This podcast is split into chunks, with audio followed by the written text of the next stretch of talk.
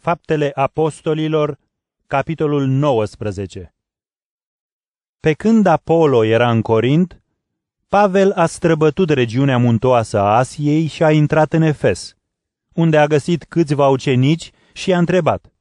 Voi ați primit Duhul Sfânt atunci când ați crezut? Ei însă i-au răspuns. Nici n-am auzit că există Duhul Sfânt. Apoi le-a zis. Ce botez ați primit? Iar ei i-au răspuns. Botezul lui Ioan. Atunci Pavel le-a explicat. Ioan a botezat poporul cu botezul pocăinței, spunându-le să creadă în cel ce vine după el, adică în Isus. Auzind aceasta, ei s-au botezat în numele Domnului Isus. Pavel și-a pus mâinile peste ei, iar Duhul Sfânt a venit asupra lor și au început să vorbească în limbi și să profețească. Oamenii aceștia erau de toți 12 la număr. Timp de trei luni apoi, Pavel a intrat în sinagogă și a vorbit cu îndrăzneală, discutând cu iudeii și convingându-i despre împărăția lui Dumnezeu. Unii însă s-au împietrit și n-au crezut și vorbeau de rău calea înaintea mulțimii. Pavel s-a despărțit atunci de ei și i-a luat pe ucenici cu sine.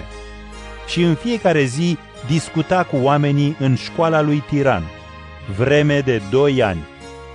Astfel, toți locuitorii din Asia au auzit cuvântul Domnului, atât iudeii cât și grecii. Dumnezeu făcea minuni nemai întâlnite prin mâinile lui Pavel, până acolo încât se așterneau peste bolnavi batiste sau șorțuri care atinseseră trupul lui Pavel și astfel bolile îi părăseau, iar duhurile necurate ieșeau din ei. Niște iudei exorciști ambulanți și-au încercat și ei mâna și au chemat peste cei care aveau duhuri rele numele lui Isus, zicând, Vă conjur în numele lui Isus pe care îl vestește Pavel. Cei care făceau așa erau cei șapte fii ai unui mare preot iudeu numit Sceva. Dar Duhul cel rău le-a răspuns. Pe Iisus îl cunosc și îl știu și pe Pavel, dar voi cine mai sunteți? Și omul acesta, care avea Duhul rău, s-a năpustit asupra lor, i-a biruit pe toți și i-a bătut în așa hal că au fugit din casa aceea goi și plini de răni. Toți iudeii și grecii care locuiau în Efes au auzit vestea și i-a apucat pe toți o mare frică și numele Domnului Isus era preamărit. Mulți dintre cei ce au crezut au venit și și-au mărturisit faptele pe față. La fel, mulți dintre cei ce se ocupaseră cu vrăjitorii și practici oculte și-au adus cărțile și le-au ars în fața tuturor. Și s-a socotit că prețul cărților se ridica la 50 de mii de arginți. Astfel, cuvântul Domnului creștea cu putere și se întărea. Când s-au terminat toate acestea, Pavel a hotărât în Duhul Sfânt să străbată Macedonia și Ahaia și să meargă apoi la Ierusalim, zicând, După ce ajung acolo, trebuie să văd și Roma. A trimis deci în Macedonia pe doi dintre cei ce-l ajutau, pe Timotei și Erast, iar el a mai rămas o vreme în Asia. În timpul acesta s-a făcut o mare tulburare cu privire la cale. Un anume Dimitrie, argintar care confecționa temple artizanale din argint pentru zeița Artemis și aducea meșterilor săi un câștig însemnat, i-a strâns pe aceștia, împreună cu alți lucrători din aceeași breaslă, și le-a zis, Oameni buni, știți că din meseria asta ne scoatem bunăstarea. Și vedeți și auziți că nu numai în Efes, dar aproape în toată Asia acest Pavel îi convinge și îi întoarce pe foarte mulți, zicând că zeii făcuți de mâinile oamenilor nu sunt zei adevărați.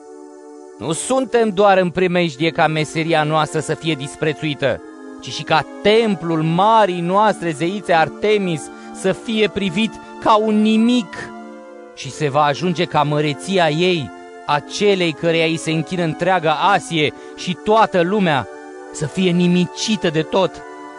Pe când îl ascultau, ei s-au umplut de furie și au început să strige.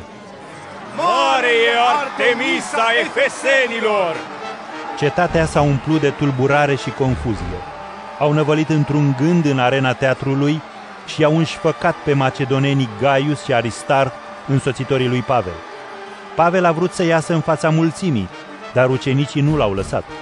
Unii din prefecția Asiei, care îi erau prieteni, au trimis și ei să-l roage să nu se ducă în teatru. Unii strigau ceva, alții altceva. Toată adunarea era încurcată și mulți nici nu știau de ce se adunaseră acolo. Cei din mulțime i-au explicat cum stăteau lucrurile unuia Alexandru, pe care iudeii îl împingeau în față.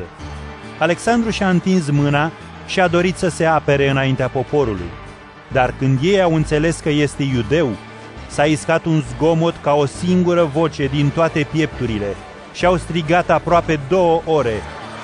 Mare este Artemisa Efesenilor! Secretarul orașului a liniștit însă mulțimea zicând, Efeseni! Cine nu știe că cetatea Efesului este păzitoarea templului Marii Artemise și a statuii ei căzute din ceruri? De vreme ce nimeni nu poate tăgădui aceste lucruri, se cuvine să vă stăpâniți și nu faceți nimic nechipzuit, căci i-ați adus aici pe oamenii aceștia care nu sunt nici jefuitori de temple, nici n-au bat jocorit-o pe zeița noastră. Dacă Dimitrie și meșterii care sunt cu el au vreo acuzație împotriva lor, tribunalul e deschis și sunt proconsuli să facă acolo plângere unii împotriva altora. Iar dacă există și vreo altă pricină, se va hotărâ într-o adunare potrivit legii. Noi însă suntem în primejdie să fim învinuiți de răzvrătire pentru ce s-a întâmplat astăzi, pentru că nu avem niciun temei ca să justificăm tulburarea aceasta. Și zicând aceste cuvinte, a trimis acasă adunarea.